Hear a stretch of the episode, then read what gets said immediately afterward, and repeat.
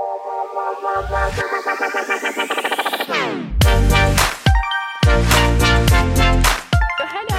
هلو شلونكم؟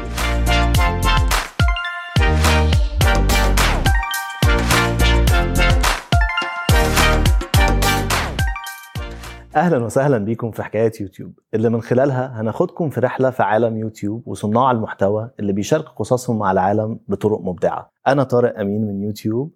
وحكايتنا النهارده عن يوتيوبر كسرت كتير من الأنماط الخاطئة وتعتبر مصدر إلهام.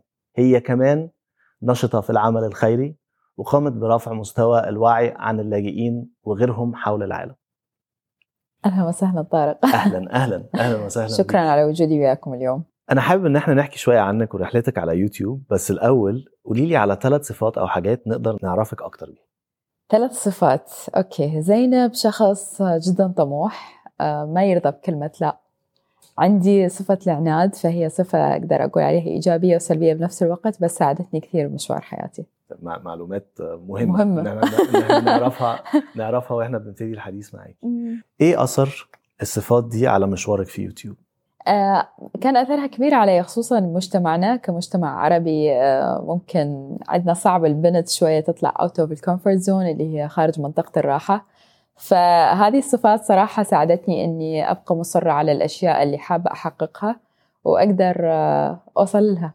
وكان من من من الموضوع ده كان في رد فعل من الكوميونتي. حسيتي بأي يعني بأي رد فعل مختلف؟ لما ابتديتي؟ المجتمع كان بالعكس يعني خلينا نقول خصوصا الفئة العمرية اللي هي من 15 وبين ال 15 وال 25 كانت كثير أوقات تتحفز وتشجع واللي هي تقول أوه أنت قاعدة تسوين الأشياء اللي ممكن أنا بخاطري بس ما عندي جرأة أسويها. فكانت هذه التعليقات تشجعني أكثر إني أستمر وإني أبقى أصنع محتوى حتى أحاول أكسر في مختلف الأفكار النمطية اللي موجودة بمجتمعنا. طيب مع مع ده بقى مع اللحظات وال وال support اللي انت شفتيه إيه أكتر لحظة حسيتي فيها من من المحتوى اللي بتحطيه على يوتيوب آه ان انت فخورة؟ اوه صعب. لأنه يعني أكيد دائما كل صانع محتوى على اليوتيوب عنده فيديوهات مفضلة أكثر من من غيرها خصوصا لما تكون فكرتها وهدفها جدا قوي. بس ممكن أقول لك أكيد الأشياء اللي هي دفعت شخص إنه يشتغل أكثر على هدفه. مثلا آه، بنت سافرت برا وتغربت خاطر تدرس. بعد ما كان هالشيء ممكن شبه مستحيل تفكر به آه، شخص صار يخاف آه، صار آه، يبطل يخاف من فكرة السفر الوحدة.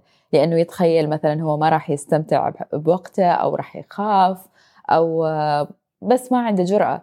فمثل هذه الأفكار أو التعليقات اللي أشوفها أنه شخص اتخذ قرار كبير ما متعود عليه هذه تسعدني جدا. في رأيك إيه الدور اللي لازم يلعبوا اليوتيوبرز آه في المجتمع بتاعهم؟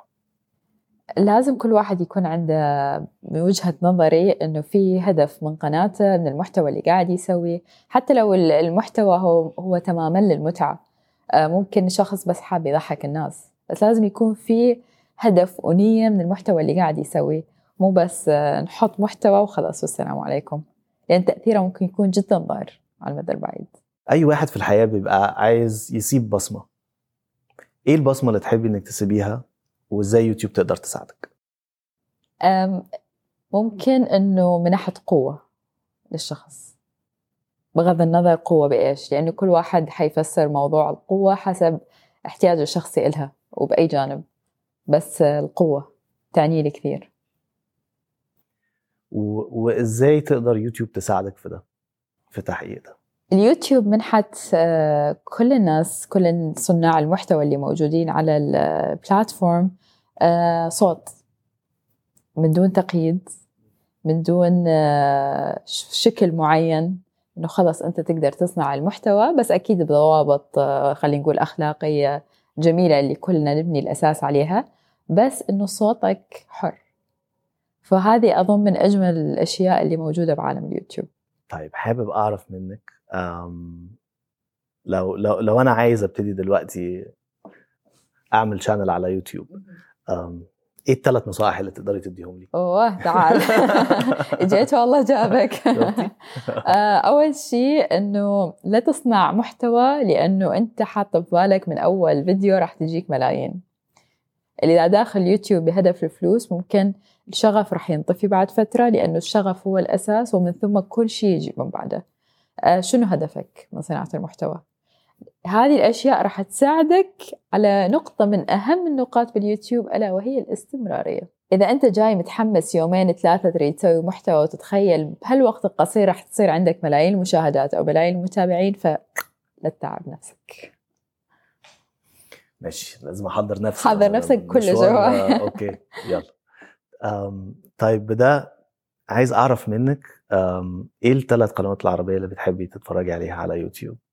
ممكن يبقوا آه. أكتر ممكن يبقوا أقل لو عايزة يعني بس أنا يعني حابب إن إحنا على الأقل ثلاثة الصراحة ما راح أذكر لك أسامي قنوات وإنما ال category مال المحتوى اللي أحب أشوفها. أول شيء أحب أسمع بودكاست آه، أحب أشوف أشياء motivational أوقات أحب أشوف ناس تطبخ بهدوء بدون كلام مثل القنوات الكورية واليابانية بس أشوفهم يسوون روتين من الصبح لليل شلون هي تحضر الأكل وهي موسيقى بس لأنه أحسها كلش تجبرني إنه أبطئ روتين حياتي وبس أستمتع إني أتفرج بس بهدوء شيء غريب مثل اللي يشوف شخص مهم. يرسم بس مو ضروري يعني أعرف أرسم بس عادي أشوف آلاف الفيديوهات للرسم بس لأنه makes me relax أحس باسترخاء وأنا اتفرج وده وده وده جزء مهم كلنا محتاجينه في يومنا أكيد إيه. في وقت لكده وفي وقت مضبوط. وأكيد أوقات يعجبني أشوف أشياء أضحك أو بس مجرد